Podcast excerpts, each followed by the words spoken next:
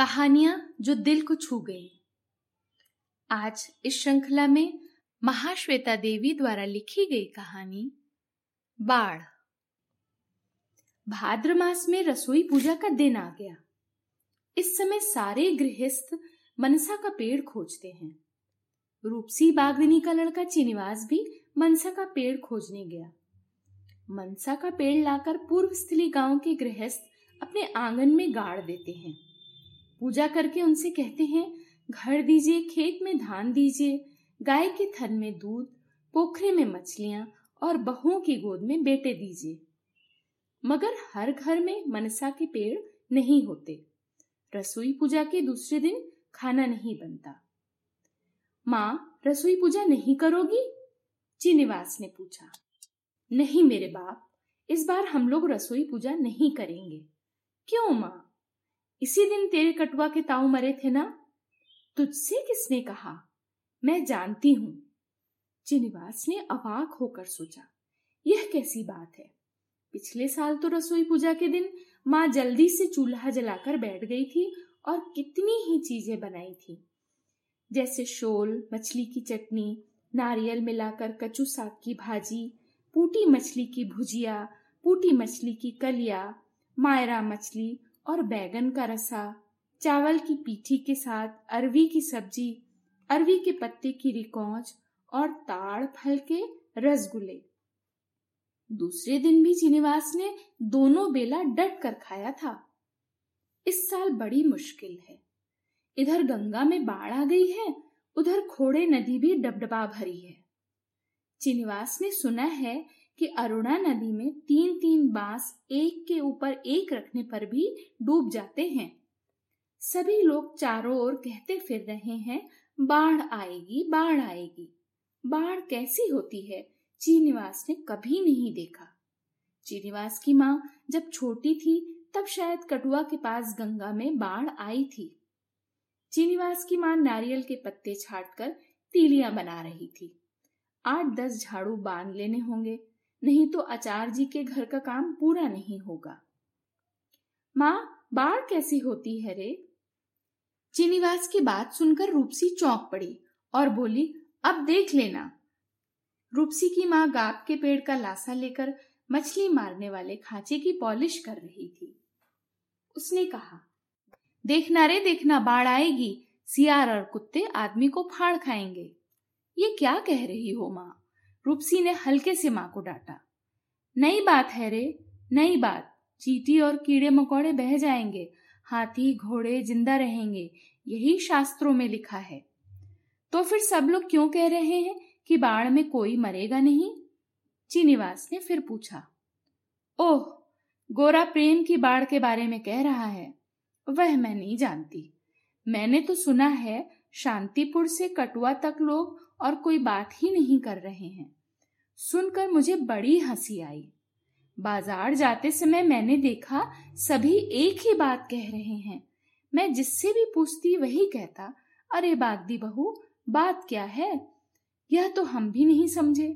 सिर्फ इतना सुना है कि गौरांग सन्यासी ऊंचे को नीचा और नीचे को ऊंचा कर देगा कहता हुआ चारों ओर नाच रहा है। यह सुनकर मैंने पूछा, क्यों जी, क्या अब हम ठाकुरों के पोखरे से पानी भरेंगे, उनकी तरह पलंग पर सोएंगे और खोई भूजा जो मन करेगा खाएंगे? अगर ऐसा ना हो तो मैं गोरा प्रेम की बाढ़ में क्यों डूबूंगी? फिर सभी लोग मूड़ी हिलाने लगे। मैंने भी अपना बखना बछरू को ढूंढ कर पकड़ा और चली आई। यह कौन सी बाढ़ है बाबा? माँ, रूपसी ने जोर से पुकारा। अरे देखना, मेरा तो मन भर गया। माँ, तुमने तो गौरांग को देखा नहीं है। मैं क्यों देखने जाऊंगी? गौरांग क्या मेरा पेट भरेंगे? तब जाकर मछली पकड़ो ना। ओरी, रूप का गुमान तो कर मत। मछली पकड़ना अब बुरा काम हो गया है। यही मछली पकड़ पकड़ कर तो तुझे इतना बड़ा किया है। चिनिवास ने देखा हवा तेज हो गई है। वह मनसा का पेड़ लाए कि नहीं, यह जानने के लिए वह आंधी आने के पहले आचार्य के घर गया। पूर्वस्थली का आचार्य परिवार बड़ा धार्मिक और संपन्न परिवार है। इस शक संवत 2425 में कम ही परिवारों में इतनी क्षमता रह गई है कि रोज कंगलों को भोजन कराएं। मगर बड़े आचार्य की दालान में दोपहर तक आज भी 100 के करीब पत्तलें पड़ जाती हैं। नवद्वीप के गौरांग सन्यासी की खबरें आजकल हवा पर सवार होकर चलती हैं। आजकल वे गौड़ प्रदेश से शांतिपुर जाकर माता का दर्शन करने के बाद फिर नीलाचल की तरफ जा रहे हैं। बड़े आचार्य की इच्छा है कि इस रास्ते से गुजरते हुए निमाई ठाकुर को वे 2 दिन अपने घर पर रखें। ऐसा क्यों? उनकी आचार्यानी ने जानना चाहा था। बड़े आचार्य तो किसी जमींदार, तालुकेदार या किसी धनी मानी को ही आदर देते हैं। युवा सन्यासी को वह सम्मान क्यों दे रहे हैं? क्यों दे रहे हैं का मतलब? तुम क्यों 10 लोगों को भात देती हो? पुण्य कमाने के लिए? हाँ, पुण्य कमाने के लिए। इसी को कहते हैं श्री वृद्धि। 10 आदमी को भोजन देने से, कपड़े देने से लोग तुम्हें सिर पर उठा कर रखेंगे। गौरांग को सम्मान क्यों देते हो? अरे गौरांग अभी नए नए हैं। गौरांग के नाम पर अभी आदमी तुरंत इकट्ठा हो जाते हैं। जो आदमी गौरांग की प्रशंसा करता है उसे समाज में सम्मान मिलता है। गौरांग जब शांतिपुर शहर में गए तो वहां के जुलाहों तक ने कंगलों में कपड़े बांटे और नाम कमाया। मैं भी करूं तो मेरा भी भला हो। अजी, आप तो ज्यादा पैसा खर्च करने से डरते हैं। गौरांग सन्यासी आएंगे तो उनके साथ उनके ढेर सारे चेले चापड़ भी होंगे। मैं तो यही सोचकर मर रही हूं कि बहुत भारी खर्चा होगा। अरे तुम्हारी तो स्त्री बुद्धि है। गौरांग इस समय भगवान श्री कृष्ण के भजन में पागल हुए घूम रहे हैं। ऐसा आदमी अगर आएगा तो एक बार थोड़ा खर्च ही सही। तुम कुछ समझती ही नहीं। इससे चारों ओर हमारा यश फैल जाएगा।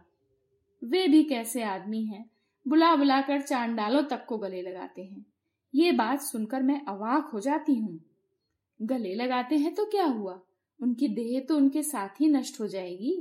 उनके चले जाने के बाद चांडाल और बागदी फिर जैसे थे वैसे रह जाएंगे। पर तुम्हें इन सब बातों से क्या मतलब? जाओ अपनी रसोई पूजा में लग जाओ। बड़ी आचार्यानी गहरी सांस लेकर कमरे से बाहर चली गई। आचार्य तो कहकर छुट्टी पा गए। 100-100 लोगों के लिए रसोई बनाने की अब क्या उनकी उम्र रह गई है? सभी आगंतुकों को खिलाकर और रात के खाने के लिए चूल्हे पर दाल भात चढ़ाकर तब कहीं खाने बैठती हैं। कौन है रे? दलान के एक किनारे चीनीवास आकर खड़ा हो गया था। मैं चीनीवास हूँ माँ जी। कौन चीनीवास? उपसी बागदिनी का बेटा। क्या आपके लिए मनसा का पेड़ ला दूं माँ? यही पूछने आया था। बड़ी आचार्यानी के शरीर में आग लग गई। अभी ठाकुर जी को भोग देने जाना है, उसके पहले ही यह अभागा कुलच्छनी बागदी का लड़का मुंह दिखाने आ गया। इतना बड़ा पेड़ है। चीनीवास ने अपने दोनों हाथ ऊपर करके पेड़ की लंबाई बताई। रसोई घर के दरवाजे से गर्म भात की गंध आ रही थी। ब्राह्मण लोग भात की हांडी में कितना घी डालते हैं। दूध डालकर सफेद लौकी की तरकारी बनाते हैं और मूली, बड़ियां और नारियल का कितना अच्छा घंट बनाते हैं। खाने में से घी और तेल की भीनी भीनी गंध निकलती है। इतने दिन हो गए चीनीवास को भात खाए। किसी ब्राह्मण के यहाँ बहुत दिनों से उसने कुछ नहीं खाया। बाद में बताऊंगी, अभी घर जा। ब्राह्मणों की रसोई पूजा कब है माँ? सोमवार को। कचू का साग ला दूंगा उस दिन। नहीं भाई, तू अब घर जा। लड़का बार बार माँ पुकार रहा था। इससे आचार्यानी जी का जी जल रहा था। रूपसी बागदिनी की तरह गरीब उस पूर्व स्थली गांव में कोई ना था। पेट भरता नहीं, सिर के बालों में जट पड़ गया है, फिर भी उसका सौंदर्य नहीं मरता। बेटा भी चांद का टुकड़ा था। बड़ी आचार्यानी ने बेटा पैदा होने के लिए कितनी व्रत पूजा की, फिर भी काले तिलके से रंग वाली लड़कियों के अलावा एक भी बेटा ना हुआ। तभी तो घर के मालिक छोटी आचार्यानी को ले आए। जैसे आंखों से निगल लेगा मरा, आचार्यानी बड़बड़ाई। आचार्यानी ने आंखों के कोने से ताड़ने की कोशिश की कि चीनीवास कहाँ खड़ा है। उनकी दालान के कोने पर जो शरीफे का पेड़ है वही लक्ष्मण रेखा थी। बागदी हो या मल्लाह, घर गृहस्थी में सभी की जरूरत पड़ती है। सभी उसी शरीफे के पेड़ के उस पार आकर बात करके चले जाते हैं। बड़ी आचार्यानी ने देखा चीनीवास पंजों पर खड़ा होकर कुछ देखने की चेष्टा कर रहा था। तभी छोटी आचार्यानी बेटे को गोद में लिए हुए दरवाजे में आ खड़ी हुई और चीनीवास को देखकर फिर झट से कमरे में घुस गई। उनका बच्चा बड़ा बीमार रहता था। चीनीवास की नजर लगने से वह फिर कहीं बीमार ना पड़ जाए। उसे एक पाव भुजा दे दीजिए ना बड़ी दीदी, छोटी आचार्यानी ने कमरे के अंदर से ही पुकार कर कहा।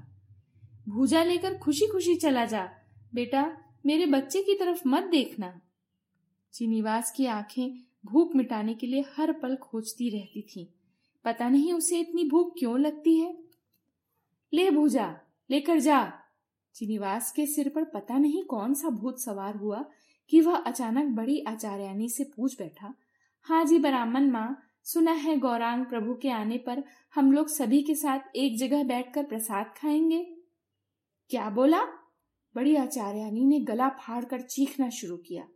इस चीख पुकार का एक बड़ा हिस्सा अपने पति के विरुद्ध उनका आक्षेप था। हाँ जी, वे तो चंडाल बागदी के साथ नाचते ही हैं, तो नाचे। वे ऋषि मुनि हैं या देवता, क्या चीज है हम क्या जाने। वे बाढ़ लाने वाले हैं, बाढ़ में सभी बह जाएंगे सुना है, मगर हमें तो इसी गांव में जीना मरना है, हम क्यों उनके साथ नाचने जाएं। रूपसी बागदी के खिलाफ भी उन्होंने बहुत कुछ कहा। नीच जात की औरत है, उसका लड़का भी नीच है, गांव का कलंक। छोटी आचार्यानी जल्दी से एक लोटा जल और मिश्री का एक टुकड़ा लेकर खड़ी हो गई। कारण अकारण बड़ी आचार्यानी इसी तरह चीखने लगती है। चीखते चीखते उनके मुंह से फेन निकलने लगता है। तब मिश्री का एक टुकड़ा और एक लोटा पानी पीकर वे शांत होती हैं। चीनीवास अपनी कमर में बंधे कपड़े में थोड़ा सा भुजा लेकर दौड़ पड़ा। दौड़ते दौड़ते वह ताल के किनारे जा पहुंचा। ताल पानी से डबडबा कर भरा हुआ था। इतने पानी में मछली तो नहीं पकड़ी जाती, हाँ मगर छोटे बड़े घोंगे काफी मिलते हैं। चीनीवास की दादी माँ नारियल के पत्तों की छटाई कर चुकी थी, शायद इसीलिए घोंगे पकड़ने आ गई थी। बुढ़िया बैठना तो जानती ही ना थी।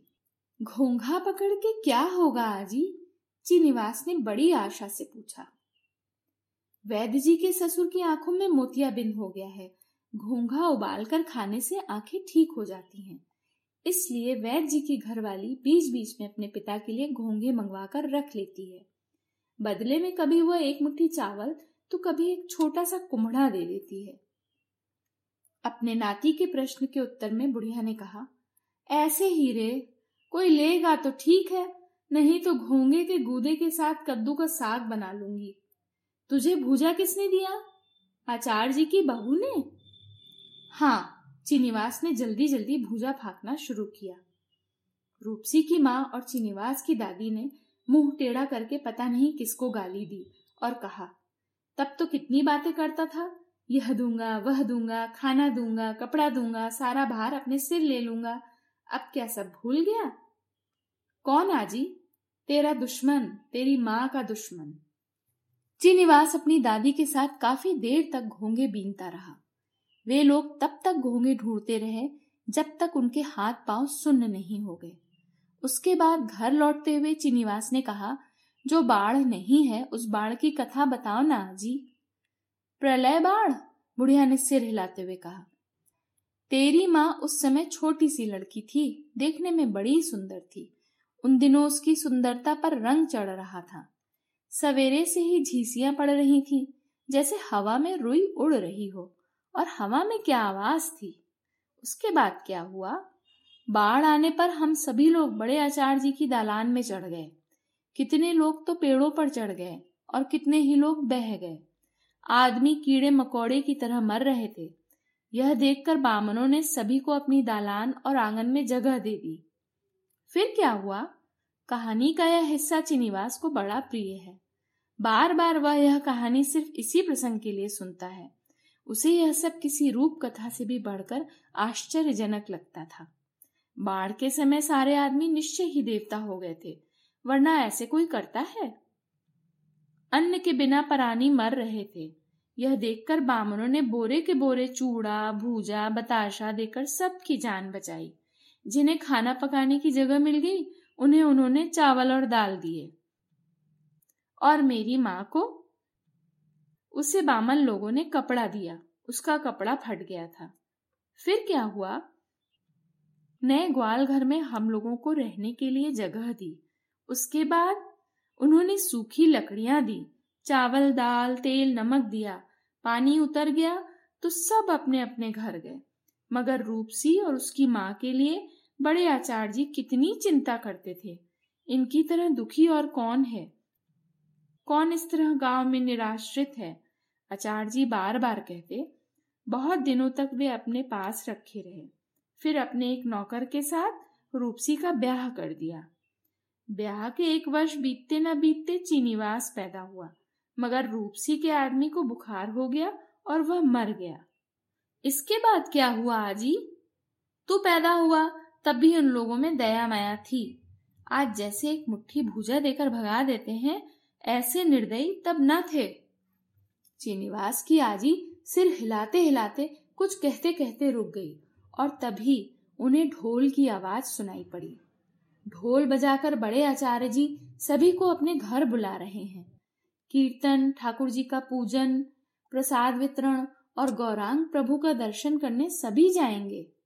दिवाकर चक्रवर्ती जैसा ब्राह्मण और चीनीवास के जैसा बागदी सभी। बाप रे, सचमुच क्या ब्राह्मण लोग सभी को बुला रहे हैं, सभी को खाना देंगे। चीनीवास की दादी कुछ समझकर, कुछ बिना समझे बार बार सिर हिलाने लगी। लगता है यह बाढ़ भी गंगा की उसी बाढ़ की तरह है। सभी एक जगह उठेंगे, बैठेंगे और एक साथ चूड़ा भूजा बांट कर खाएंगे। चूड़ा भूजा नहीं रे आजी, भात पकेगा, घी वाली दाल और नारियल डालकर कुम्हड़े की सब्जी। ग्वाले की औरत ने ढेर सारा दही बनाया है, समझी? जा माँ से कह कपड़े वपड़े साफ कर ले। थोड़ा सा तेल ला सकता है? बाल सन्यासी की जटा की तरह हो गए हैं। ऐसा सिर लेकर उनके सामने कैसे खड़ी होंगी। चीनीवास हवा पर सवार होकर माँ को समाचार देन दौड़ा। रूपसी ने कई बार हाथ जोड़कर सिर से लगाया। यह क्या मामूली बात है। ओह, मगर वे अपने चीनीवास के माथे पर हाथ रखकर आशीर्वाद दें तो सभी चीनीवास को भी आदमी समझेंगे, रूपसी को भी आदमी समझेंगे। एक और आदमी इस गांव में घमंड से सिर ऊंचा किए घूमता है। रूपसी का बड़ा मन करता है कि वह गौरांग से पूछे या किसी से पूछवाए, किसी अहंकारी पुरुष की एक संतान बागदी होकर हमेशा गरीब रहे, घर के लड़के को जो मिलता है उसका 100वां हिस्सा भी ना पाए। ये कैसा अन्याय है। रूपसी को लगा कि जैसे गौरांग आ गए हैं और उन्होंने चीनीवास को अपनी छाती से लगा लिया, जैसे उसके सारे दुख क्लेश एक पल में समाप्त हो गए हैं। मगर गौरांग नहीं आए। शांतिपुर कटुआ होते हुए उन्हें कुमार हाट का रास्ता पकड़ना पड़ा। संन्यास लेने के बाद कुछ ही वर्षों में जैसे लोग उनके चारों ओर मधुमक्खियों की तरह इकट्ठा होने लगे। उनके चारों ओर सिर ही सिर दिखाई देते थे। सभी उन्हें देखना चाहते थे और एक बार उनके पांव छू लेना चाहते थे। अंधा कहता था, मुझे एक बार छू लो जिससे मुझे आंखें मिल जाएं। लंगड़ा उनके पांव पकड़कर कहता, मेरे पांव लौटा दो ठाकुर जी। उनके संतानहीन औरतें पांव छूकर कहती, प्रभु मुझे बच्चा दो या फिर इतना बता दो कि मेरा बच्चा जिंदा क्यों नहीं रहता। इसी तरह की हजारों शिकायतें। लोग चले आ रहे थे, आते ही जा रहे थे। बहुत चाहते हुए भी इस यात्रा में चीनीवास के गांव के आसपास भी ना आ सके। लोग आचार्य जी के घर के सामने काफी देर बैठे रहे। वे केवल गौरांग दर्शन के लिए नहीं आए थे। पेट की आग बड़ी भयानक होती है। पेट भर खाने के लिए माँ बेटे, बुढ़े बुढ़िया, काने कुतरे सब बैठे रहे और पुरानी बाढ़ की तरह उस समय भी झींसियां पड़ रही थी, जैसे किसी ने आसमान को कसम खिला दी थी, ढालो पानी, जितना हो सके रुकना मत। ऐसी ही बारिश से बाढ़ आती है। लगातार घंटा पर घंटा भीगते हुए जाने किसने किसी और से कहा। सभी इस आशा में बैठे रहे कि कभी न कभी प्रसाद लेने के लिए बुलावा आएगा। शाम के समय भूजा बताशा लेकर आचार्य जी के नौकर भीड़ के पास आए। चीनीवास और उसके साथ के स्त्री पुरुष दालान पर नहीं चढ़े, यह सही है, मगर आचार्य जी के नौकरों ने मीठी आवाज में कहा, अगर वह आते तो तुम लोग दालान में बैठते। हम तुम्हें खुद बुलाकर बिठाते, मगर भाई वे तो आए नहीं। बेकार में कीचड़ पानी करने से क्या फायदा। तो फिर भूजा बताशा क्यों दे रहे हो? कहा था ना प्रसाद मिलेगा। अगर वे आते तो निश्चय ही प्रसाद बनता, यहाँ कीर्तन होता और प्रसाद बनता। तुम सभी प्रसाद खाते। व्यवस्था थी, सामान खरीद लिया गया था, सब कुछ था, मगर वे आए ही नहीं तो प्रसाद बनाकर क्या होगा। मगर हम भोजन की आशा में आए थे बाबू। ये लो, तुम तो सन्यासी को देखने आए थे या खाने आए थे? हाँ जी, सन्यासी को भी देखने आए थे और खाने भी। जो दे रहा हूँ ले लो, तुम लोगों के साथ मैं बकबक नहीं कर सकता। तुम्हारे लिए सन्यासी के दर्शन से खाना ही बड़ा हो गया, इसी कारण तुम लोगों का दुख समाप्त नहीं होता, समझे बच्चा। लो भूजा बताशा, ले लो। कितना सुंदर लाल लाल भूजा था और कितने बड़े बड़े बताशे थे, मगर चीनीवास की आंखों से आंसू बहने लगे। वह जानता था कि सवेरे से ही मछलियां, साग सब्जी, दूध दही, कितना कुछ भहंगी पर ढोकर लाया जा रहा था, भगवान जाने किसके लिए। तब अचानक चीनीवास को अपनी माँ रूपसी पर बहुत गुस्सा आया। क्यों इस बार तूने रसोई पूजा नहीं की चुड़ैल? क्यों पेट भर भात खाने की मेरी इच्छा कभी नहीं मरती। माँ को मन ही मन मार पीट कर खत्म करके भूजा बताशा लेकर चीनीवास भाग गया। देर तक, बहुत देर तक खाता रहा और सारा खा गया। शाम के समय जब चारों ओर जुगनू चमक रहे थे और घना अंधेरा उतर रहा था, तब चीनीवास की आजी ने चीनीवास को मैदान के एक किनारे बैठा पाया। पानी में डूबे हुए ताड़ के पेड़ के किनारे वह चुप बैठा था। रोते रोते उसका बुरा हाल था। नींद भी आ रही थी, मगर भूत का डर भी लग रहा था। आजी मेरा हाथ पकड़ ले। दोनों पानी में छप छप करते हुए चले जा रहे थे। घर की ओर जाते जाते चीनीवास ने कहा, गौरांग की बाढ़ से तो वह बाढ़ अच्छी थी आजी, वैसी बाढ़ अब नहीं आएगी क्या? वह बाढ़ जिसमें ब्राह्मण लोग खूब चूड़ा, भूजा, भात, दाल, तरकारी देते थे, दुख दूर हो जाता था ना। क्यों आजी,